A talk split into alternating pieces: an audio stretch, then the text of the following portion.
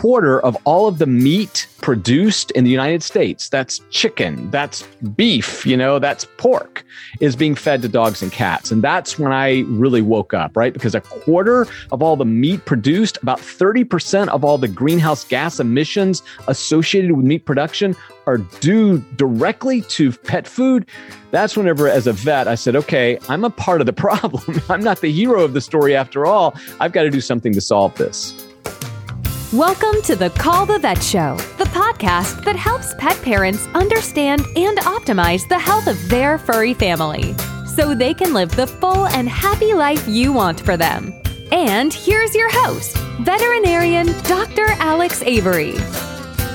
Hello, hello, hello, and welcome to episode number 100 of the Call the Vet Show. I'm your host, veterinarian Dr. Alex, and I've got an absolute corker for you today. When I first started thinking about bringing you interviews with true experts in their field, Dr. Ernie Ward was actually the very first person on the list that I produced.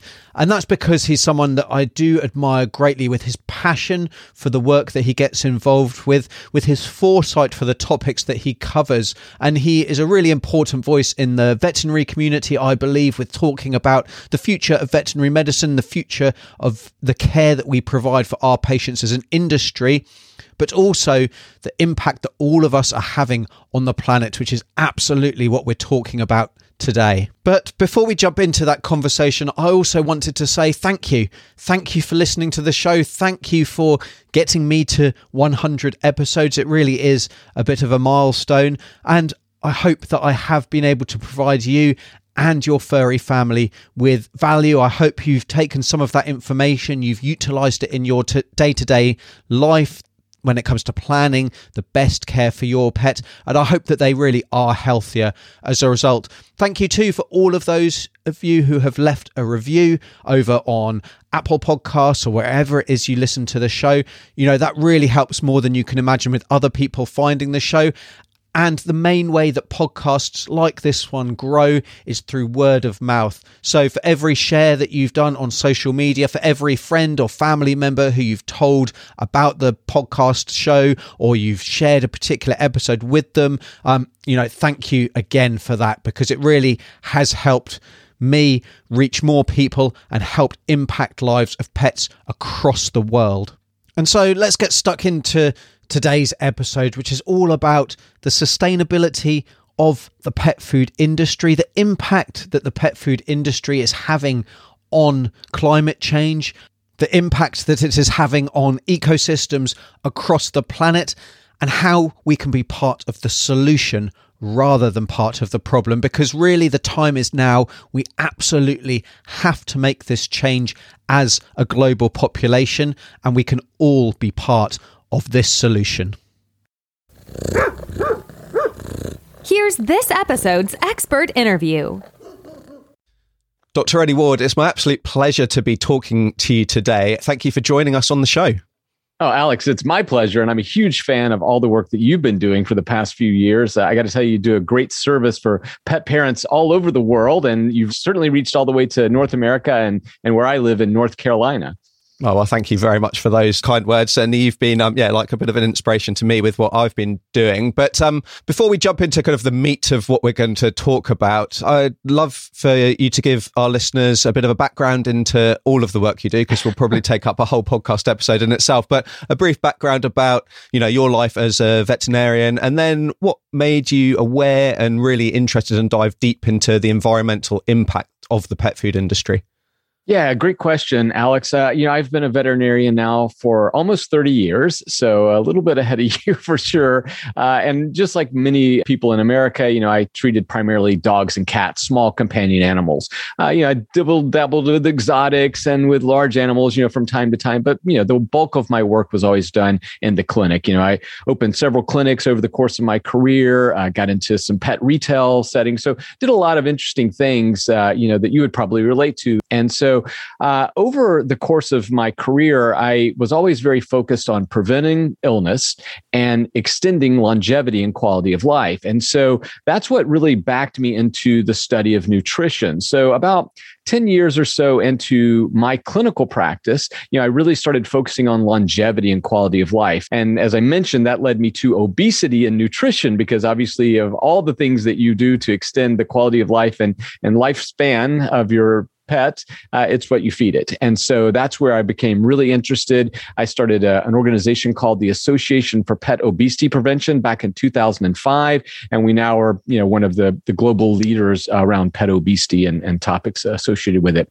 At the same time, a lifelong vegan, or let's my adult lifetime. I'm an adult vegan, uh, and so you know I was beginning to explore using alternative protein diets, plant based diets for dogs, and and not so much for cats, but that's a slightly different story that we'll touch on in a little bit.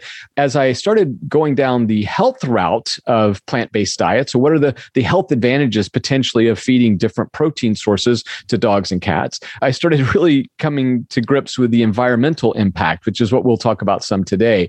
And so that's kind of leads us up to where we are today. I have uh, no longer active in clinical practice. I sold the last of my clinics a few years ago. I now have uh, a couple of businesses that uh, I am a co-owner of.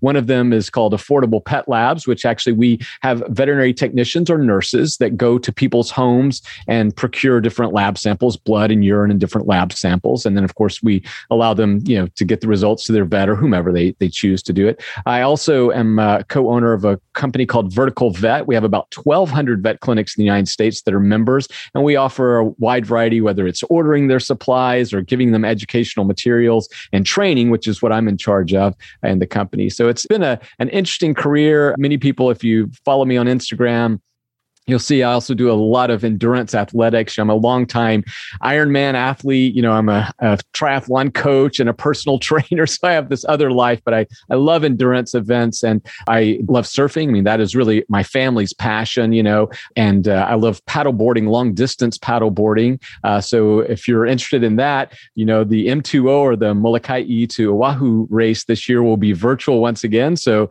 I'll be participating again. So if you're into that kind of endurance event, but uh, yeah, that's that's it. Two kids, they're all grown. You know, beautiful wife I've been with since 1986. You know, kind of the the same story. Cool. That's not the same story as most people, Ernie. I'll tell you that. I don't know how you have time to fit that all in. It's amazing. And I guess anyone who says that, you know, a vet is, you know, all they do is, or all they're destined to do is be in a consult room, then that's proof that there's so much that vets get involved with across all kinds of different industries. So with that in mind, with your kind of the vegan interest, you know, and that's our impact on, you know, on the planet and on the world. I think a lot of people will be surprised, and I certainly was when I, you know, picked up your book surprised about the size of the impact the the pet food industry and and particularly the I guess the meat footprint our dogs and cats have. So, what kind of size are we talking about so people can have a, a picture of that? Yeah, that's a, another excellent starting point. So basically, like many people who lived a vegan lifestyle or plant based vegetarian, you know, just eat less meat, I kind of assumed that my pets weren't a part of the problem. In fact, for all these years, I assumed I was the hero of the story, right? I'm not the guy who's contributing to climate change. I'm not the guy who's causing animal suffering, you know, because I don't eat them. And I was really oblivious to sort of the environmental impacts in particular and, and suffering that pet food contributed. And then a colleague, Dr. Gregory Okin from uh, University of California in LA, UCLA, published a study in 2017 that really shook me and made me become much more active in, in proclaiming this message. And, and actually was the catalyst for the book. And, and of course, you know, fantastic researcher. But he published a study where he looked at okay, how much meat in the United States is actually being fed to dogs and cats. Okay. So it's a pretty simple premise, a difficult calculation to ascertain, but you know, that's what he wanted to set out. So how much of all the meat that's being produced, and it's complicated because remember, a lot of the uh, meats that are being fed to dogs and cats are not human grade. They're not fit for human consumption. So they're considered to be waste. So, you know, does that factor into it? And he said, well, we'll, we'll kind of discount the waste materials. We'll just look at actually the meat. And at the end of his brilliant, elegant paper, he concluded that about 25 to 30%, and there's a slight variation because depending on how we define meat, and actually consumption, but about a quarter of all of the meat produced in the United States, that's chicken, that's beef, you know, that's pork, is being fed to dogs and cats. And that's when I really woke up, right? Because a quarter of all the meat produced, about 30% of all the greenhouse gas emissions associated with meat production are due directly to pet food that's whenever, as a vet, I said, okay, I'm a part of the problem. I'm not the hero of the story after all. I've got to do something to solve this. Yeah, absolutely. And I mean, that's a really good differentiation to make, I guess, the, the premium cuts of meat and the byproducts. But the byproduct, just using the byproduct still wouldn't necessarily excuse that because I think one th- another thing, and there was lots of things that I was completely unaware of, is I guess how much those byproducts are, are propping up the meat industry they're actually not just, oh, well, if they weren't being fed to pets, then it wouldn't really matter. They'd just be going in the garbage because that's not true, is it? No, it's not, and in fact, it's a, huge profit center for uh, meat industry. In general uh, terms, uh, it's about twenty percent of their profit. You know, so selling waste materials to pet food companies, it's a serious amount of money, and, and that's why, again, you know, they're very, I would say, a focused lobby.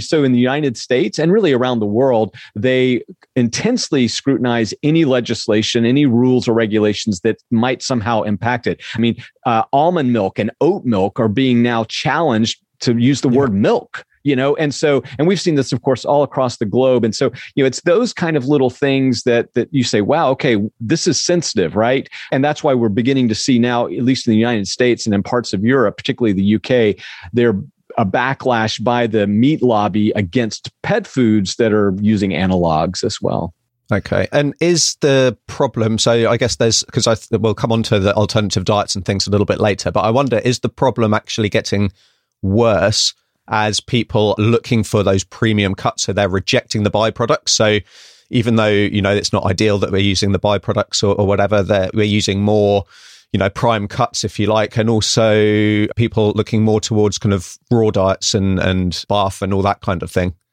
Yeah, you know, Alex, I love it because this tells me that you actually critically read the book because that's one of the key points I try to make with my co-author uh, Alex Ev- Alice Oven from the UK. This was the most concerning thing to me. And look, the barf diet originated in Australia, so you guys are all too familiar with it. And I don't want to get into a debate over the pros and the cons and the particular issues around the, the health attributes, or therefore of potentially of, of a barf type of diet. But I do want to say, as we've switched to more premium cuts, more human grade cuts, then that just means there's less, you know, for humans. And this is actually driving the cost of meat up globally. And, you know, it's, it's interesting because during the research of the book, you know, we interviewed people from all types of, of industries, including many from traditional meat. So whether it's pork, beef, and chicken, you know, we interviewed everybody for this. And, and you could tell that they even had concerns about human grade meats being diverted to pet foods because they felt like that didn't allow them to get meat to humans around the globe. So I mean, it's it's a very multifaceted problem, but you're absolutely right. As we move towards raw diets, barf diets, high grade human grade, then that just means that those cuts aren't going to be used for human feeding. What about fish and other things? Because I guess we've got our cats, you know, they love fish. Hey, I'm not part of the problem, but fish is uh, on a knife edge, isn't it? Fish stocks and everything like that as well. Yeah, it really is. And if you haven't seen the documentary on Netflix, Seaspiracy, I encourage you to. I mean, obviously, the Great Barrier Reef in Australia uh, has just been devastated, you know, because the impacts of overfeeding in Southeast Asia directly impact the Great Barrier Reef. So, I mean, we are all interconnected, especially from an oceanic sea life perspective. But, you know, Alex, it's interesting about one of the things that I brought out in the book was like even things like human trafficking. There have been many, many international investigations that have concluded that, you know, many of the fisheries, particularly off Southeast Asia, you know, these are people that are indentured servants, for lack of a better term. In fact, that's some of the legal terms that they use. So it's a really dirty organization, you know. So I think that a lot of the commercial fishing, we tend to view it in romantic terms, right? Like we think yeah. of the dairy farm as being, you know, the family farm, you know, with the five cows and the, the daughters out there milking it every 6 a.m. Uh, and of course, it's nothing like that whatsoever. It's a highly mechanized, you know, there's about 100 cows in a circle and they're rotated around a machine. I mean, it's really robotic and, and looks like something from another planet. And same thing with fishing. You know, these are, are big, long line trawlers that are hauling in, you know, thousands and thousands of fish. And sadly, in many cases, the vast majority of that is bycatch. Those are just fish that are killed because that's not what they're targeting, right? So everything else just dies. Fish is a tough one for me. And here I live at the beautiful coast uh, of North Carolina. And it, it does break my heart because, you know, right now, I mean, scientists estimate that 90% of the species, you know, of, of sea life are gone. You know, that's that's it. And you know, we're rapidly, you know, just extinguishing this entirely you know necessary ecosystem on our planet and it breaks my heart. And i'll tell you too alex you know one of the things that you guys are really in tune with in australia just the impact of algal for uh, species. So, you know, algae in the ocean produce the majority of the oxygen that we breathe and need to live. And of course, as we deplete different fish species, that upsets the entire life cycle or ecosystem within the ocean, which means these algae then aren't kept in check, which allows them to overgrow, not producing more oxygen, but actually competing with each other. And so now we have, you know, all types of really what we would consider environmental or, or biological contaminants. This is not helping us at all to remove predator prey relationships. So it's a very interconnected, complex system. But you know, when you damage one aspect over here, I mean, downstream or down under, you know, yeah. the consequences are severe.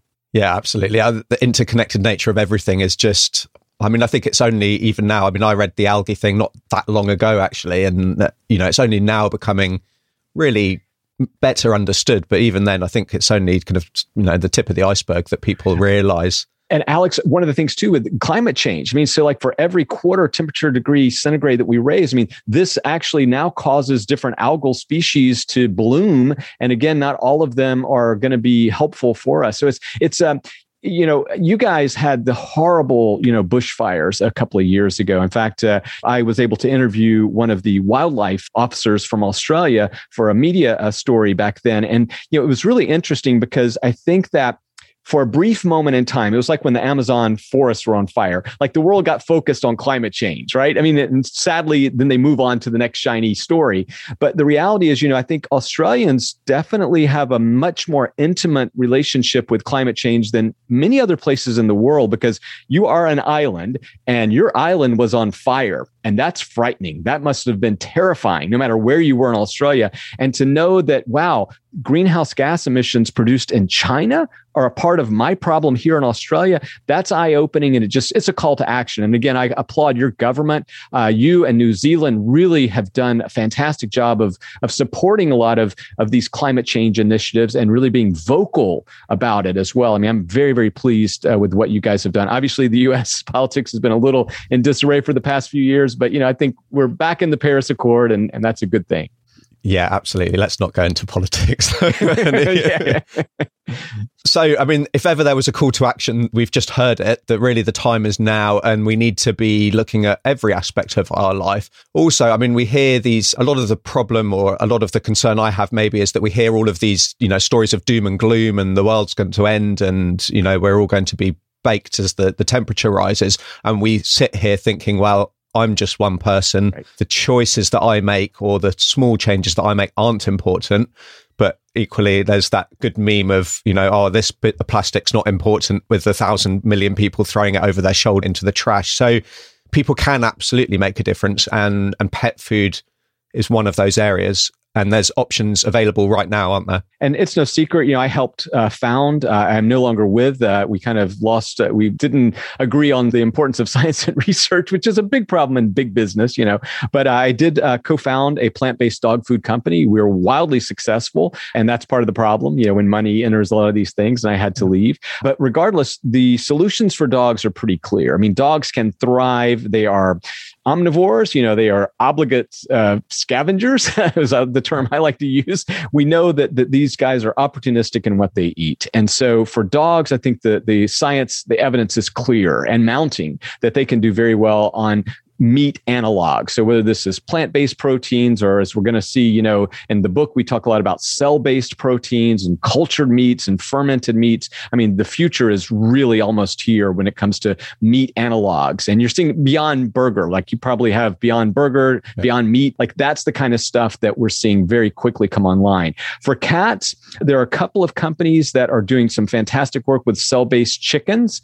And so that's going to be online most likely within the next two to three years. And so, you know, I kind of have parked that aspect of, of what I'm talking about with cats until we have better alternatives. Because really, to do a plant based diet with the current protein mix that we have, you wind up relying heavily on synthetic vitamins and, and additives. And I, not all, that's not I'm not always comfortable with that. So I think it can be done. And if you're really interested, I mean, there are plenty of resources that can help you. And there's a couple of commercial diets available, you know, worldwide. But again, there's only a couple for that very reason. But regardless, the meats that we see today you know, I think that the other issue is that people think of these meats that they're feeding their dog as being the ultimate in protein. And when you look at the risk of contaminants, you know, when you look at the risk of adulterants, you know, so we're talking about like plastics and metals and all these other things that are really in the processing, I kind of go, wait a second, they're actually, if you look at it from a scientific perspective, some of these plant based proteins are probably superior.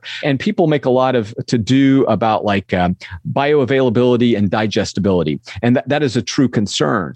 But the reality is, we've done plenty of science, especially around like pea protein, for example. Dogs have a tremendous ability to, to digest that, no problem whatsoever. So the bioavailability of many of these plant based proteins are equal to that of beef you know, or chicken. Um, and so I think that that we really entered into an era where people need to be a little more open minded. As you mentioned, it's a bit like throwing the one piece of plastic over your shoulder and saying, "I can't make a difference." Well, even if you chose to feed your dog less meat, you know that is an impactful decision because if tens of millions or hundreds of millions of pet parents around the world chose to do that, it would make a, a tremendous impact overnight. Yeah, absolutely.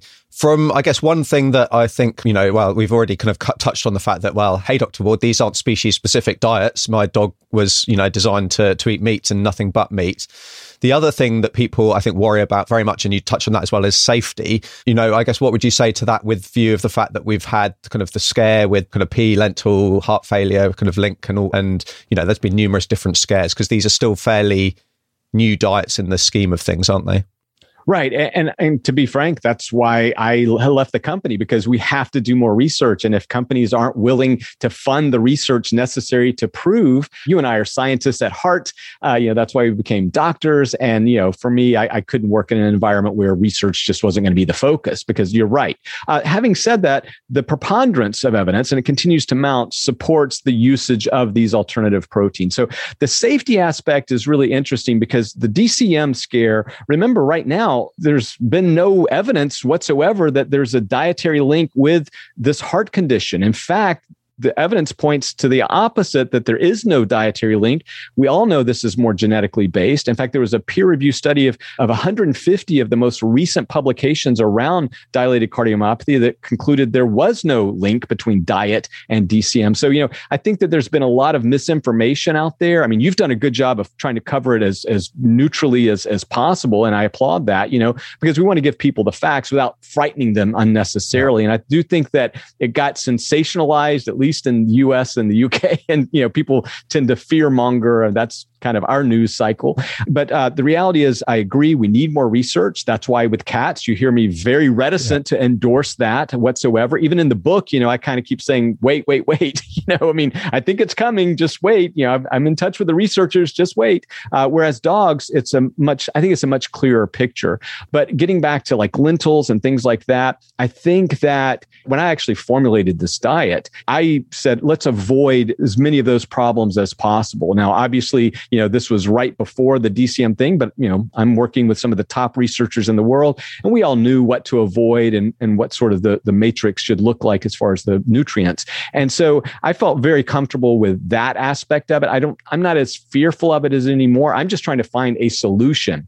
And the great news is, I think we're kind of Alex, at V1.0. And I think that this is the first version. And I think that next year, as some of these cell based uh, proteins come online, we'll be at version two. And then after that, it'll be version three. And I honestly foresee within 10 years, Alex, most people will go to a restaurant and they will have an option to eat, you know, a dead animal or something that was uh, created, you know, without killing an animal. Yeah. And I think it'll get to the stage where it's significantly cheaper to do it, to do that oh, as yeah. well which is probably what will really drive that behavior change. I wonder just one thing that we haven't mentioned, and I know that are available in some parts of the world, is insect based diets. Mm-hmm. Are they a valid option for yeah for, for reducing impact on the environment? Yeah, and I devoted a, an entire chapter, and at the time there were none really that were out. Like this was all speculative, but I was in touch with all the researchers of insect-based protein. I said, well, you know, this is going to be an issue, and so I will say this: they are not for me because animal welfare issues, I believe, are considerable around these insects. Uh, and look, that's just because of I'm vegan. I believe you know that that all life uh, you know deserves to be free of suffering.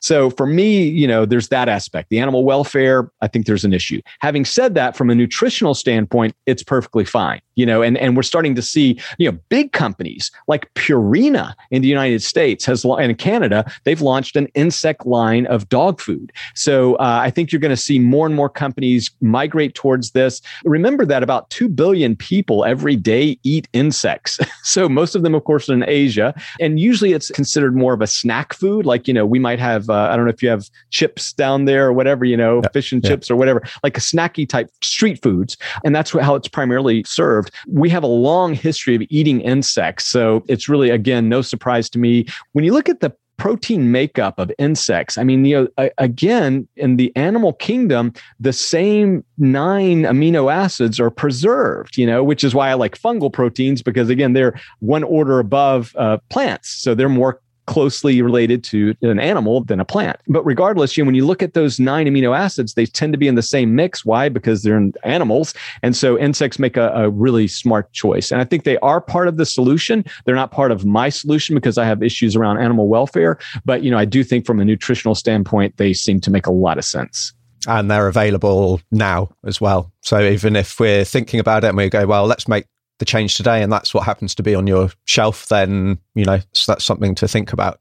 That's a really good point because, you know, at, towards the end of the book, and when I talk about the future of foods and all this stuff, and because, you know, I felt like, wow, a lot of this book is becoming aspirational. And sometimes, you know, people, when it's like, well, it's not here now, you know, he keeps saying wait, um, but there are solutions. And it, that's why I mentioned insects and went heavy into the science of insect based proteins and pet foods because I knew this was going to be available quickly. And you're right, accessibility is the key to solving climate change, right? We have to have real solutions like electric cars were a dream a decade ago. I have a Tesla. So these are those things that slowly, you know, creep up on us and then it's everywhere. And I think that what I want to do was just be that early sentinel to say, hey, there's another thing to think about here. Don't overlook the impact that pet food is having on climate change. Uh, and, and, you know, we need to make sure that we're solving all of the problem in totality, not just, you know, in silo.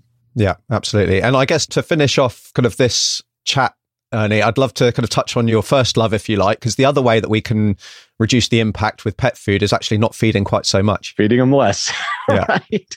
right. Yeah. And obesity, you know, it, it's all intertwined because I think when I was young, I was in vet school in college. We grew up in the South. So Southern United States is known for deep fried everything, you know, so fried chicken, fried everything, right? I mean, we fry okra right? I mean, vegetables, you know. My father, like his father before him and his father before him, all had severe cardiovascular disease. And so I witnessed from an early age my father, you know, having open heart surgery, nearly dying, you know, scaring me, right? I mean, as a child, you really don't think of your parents being mortal, and yet here was this reality. And so I think I became very interested in, in longevity at that point. And that's actually whenever I switched over, I stopped eating meat. I stopped eating fried foods because, you know, I was like, well, it didn't work for my great granddad, my granddad, and my dad. So I'm going to try something different. And, and it was really shocking to me, Alex, to go through this personal health journey and being literally sort of cast off by much of my family. Uh, my family has farming roots right now. I mean, we still are in cattle, you know, in, in Georgia. And so, you know, this is what I grew up with. And suddenly I'm going, hey, I don't think this is working out so well for everybody. I'm not going to eat it anymore. And yet they were like, oh, you must be, you're an extreme, you know, what's wrong with you? And so I think that that longevity and obesity all sort of started interconnecting for me. And I started seeing my patients, you know, again, having more and more obesity, having you know more and more health and obesity related disorders. I was seeing more diabetics, more crippled arthritics, more dogs with you know kidney failure. All of these are directly related to obesity. And so that's really what sort of led me down that path. It was that longevity and quality of life.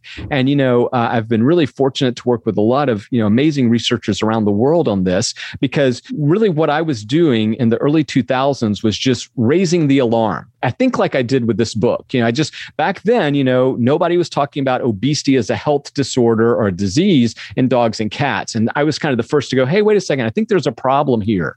And this is one of the things, Alex, I love about being a generalist because, you know, and I use the term a specialized generalist because I, I think, you know, you have to be able to focus intently on certain areas throughout your career. But a generalist perspective gave me this wide swath or perspective on, wow, there's a lot going on here with dogs and cats. And this guy's limping and this cat's diabetic and there's kidney failure uh, over here. And I think specialists, again, when they start to look at a very narrow bandwidth of the cases, they don't connect the dots. So I'm a fan for generalists. If you are a general veterinarian or a vet tech out there, this is, I think we have a lot of power. But again, a long winded way to say obesity is part of the solution for climate change because we know that most people are overfeeding their, their dog or cat 25 to 40% that's 25 to 40% extra meat, extra animals that are being farmed, you know, extra farmland that's being diverted to feed those animals, to feed the pets, you know, so there's a huge impact downstream of it. And I think that one of the other solutions is obesity. Although I will share with uh, your listeners real quick, um, if I may, Alex, my father's passed on now and obviously unfortunately you know one of the last bits of advice he gave me i had uh, run for political office here as a as a democrat and so that's a more liberal progressive party and i'm in a very conservative part of the country so my father had watched me sort of you know do all this obesity stuff, you know, and then he watched me, you know, try to run for office, uh, Senate here in, in this great state of North Carolina. And he was very sick at the time. And he pulled me aside and said, you know, Ernie, I just wish once in your life you could pick something that you could actually win, that you could actually accomplish. He goes, he goes, because you've got this obesity thing. That's never, you're never going to beat that one. You got this environmental stuff. That's going to take decades to, and then politics, you know. So, Alex, I will say this. Uh, I think that no matter how daunting the odds may be, and, and really doesn't matter if it's a big issue or a very small issue, no matter how daunting and overwhelming and intimidating it may seem, you know, we all have an obligation to try to make the world a little better. And that's really, you know, what people like you are doing. That's what, you know, I try to do in my own little small way. But we really, you know, I think whoever's listening to this today, if, if you can just on the daily just say there's one little thing i'm going to do better you know there's one little thing i'm going to do to try to make some positive impact somewhere beyond myself uh, i think you know again that just changes the whole world and what i really hope you know alex is that the younger generation, especially the younger Gen Zs, you know, they really do seem to take a much broader worldview than any of the preceding generations, including my own Gen X. And I really am hopeful. I, I'm every day, you know, I just I retain my enthusiasm and optimism for the future. And I just I hope again that your listeners can share with me in that that hope and joy. Absolutely. Well, this is one um, battle that we're all in together, and hopefully we will win because the consequences of failure are pretty catastrophic. So, with all that in mind, where can people go to learn more about this? If their interest is piqued and they really want to dive into this, um, you know, obviously there's your book as well. I'd love you to tell everybody a little bit about that and maybe any other resources that, you know, are really helpful to the pet parents out there. Yeah, you can find me anywhere on social media or on the web. Dr. Ernie Ward. That's D R E R N I E W A R D. Dr. Ernie Ward. You can find me at .com on Instagram, on Twitter, on Facebook at drernieward.com. There is a book website called The Clean Pet Food Revolution, uh, but you can find that also on drernieward.com. You can buy the book in Australia or you can have it shipped to Australia, I guess, uh, from Amazon. That would be the easiest way to do it. It's really an easy read. You know, it, it's kind of this book that's kind of, I know one of the early reviews described it as this eco thriller disguised as a pet food book. But, you know, we really do kind of paint a very broad picture of what's actually happening. What I think people, the readers that have liked it the most, the fact that we got to interview all of the major players in the meat alternative space. So, I mean, we got to talk to all the people that are now in the multi billion dollar companies back before they were in the multi billion dollar companies. So, it's a really fascinating read to, to sort of tell you what's happening and what's about to happen. So, The Clean Pet Food Revolution uh, How Better Pet Food Will Save the World. That's the name of the book. Uh, you can find it on Amazon. Really, at the end of the day, what I want people to do, Alex, is to make a, you know, talk to their vet, make an appointment, talk about their diet, you know, talk about the pet's weight. If your vet is not talking to you about your pet's body condition, you need to ask. And if they don't want to answer, find another vet. You know, Alex, the, the stakes are just too high. Of all the things that you can do to extend the longevity and prevent disease, it is what you feed your dog. And that includes overfeeding it. So, you know, I, I just encourage everybody to have that conversation. And, you know, Alex, I have no tolerance or patience anymore at my age with a vet who doesn't want to talk about pet food. It's just like that is so foundational to medicine that, you know, if you're going to ignore that, then what else are you ignoring? And you're just not a vet that I want to I want to recommend. So yeah, that would be my biggest call to action for people today. And if you want to follow me on Instagram or on Facebook or whatever, definitely uh, I'd appreciate that as well. Fantastic. Well, Dr. Ernie Ward, it's been an absolute pleasure chatting you today uh, to you today for this, you know, incredibly important topic, one that I think is becoming more and more in everybody's consciousness and deservedly so. So, thanks very much for the work that you do, and thanks for joining us today. Uh, it's my pleasure and my pleasure. And, and again, Alex, I'm a huge fan. I mean, you just continue to put out fantastic content like this. Uh, you really are telling stories that people need to hear all around the world. And I'm just a huge fan and honored to be on your show. You're very kind helping your pet live the happy, healthy life they deserve.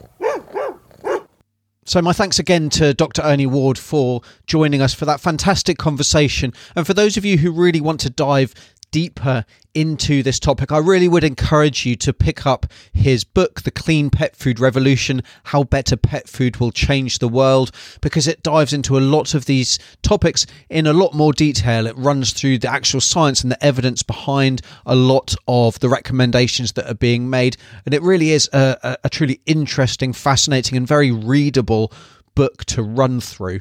And I'll make sure I'll leave links to that in the show notes over on the website. You can access those at callthevet.org along with all of the previous episodes.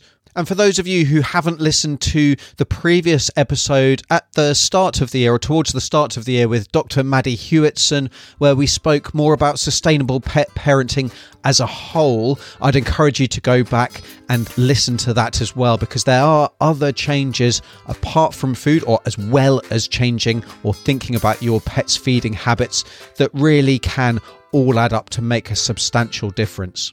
I'd also love to hear your thoughts on this. So head over to social media. I'm on whichever platform you're going to be on. Probably Instagram is the one that I favour the most and spend more time. So send me a DM over on Instagram where you can find me at Our Pets Health. Leave a comment on one of my posts, um, and I'd be really interested to hear your views on today's topic.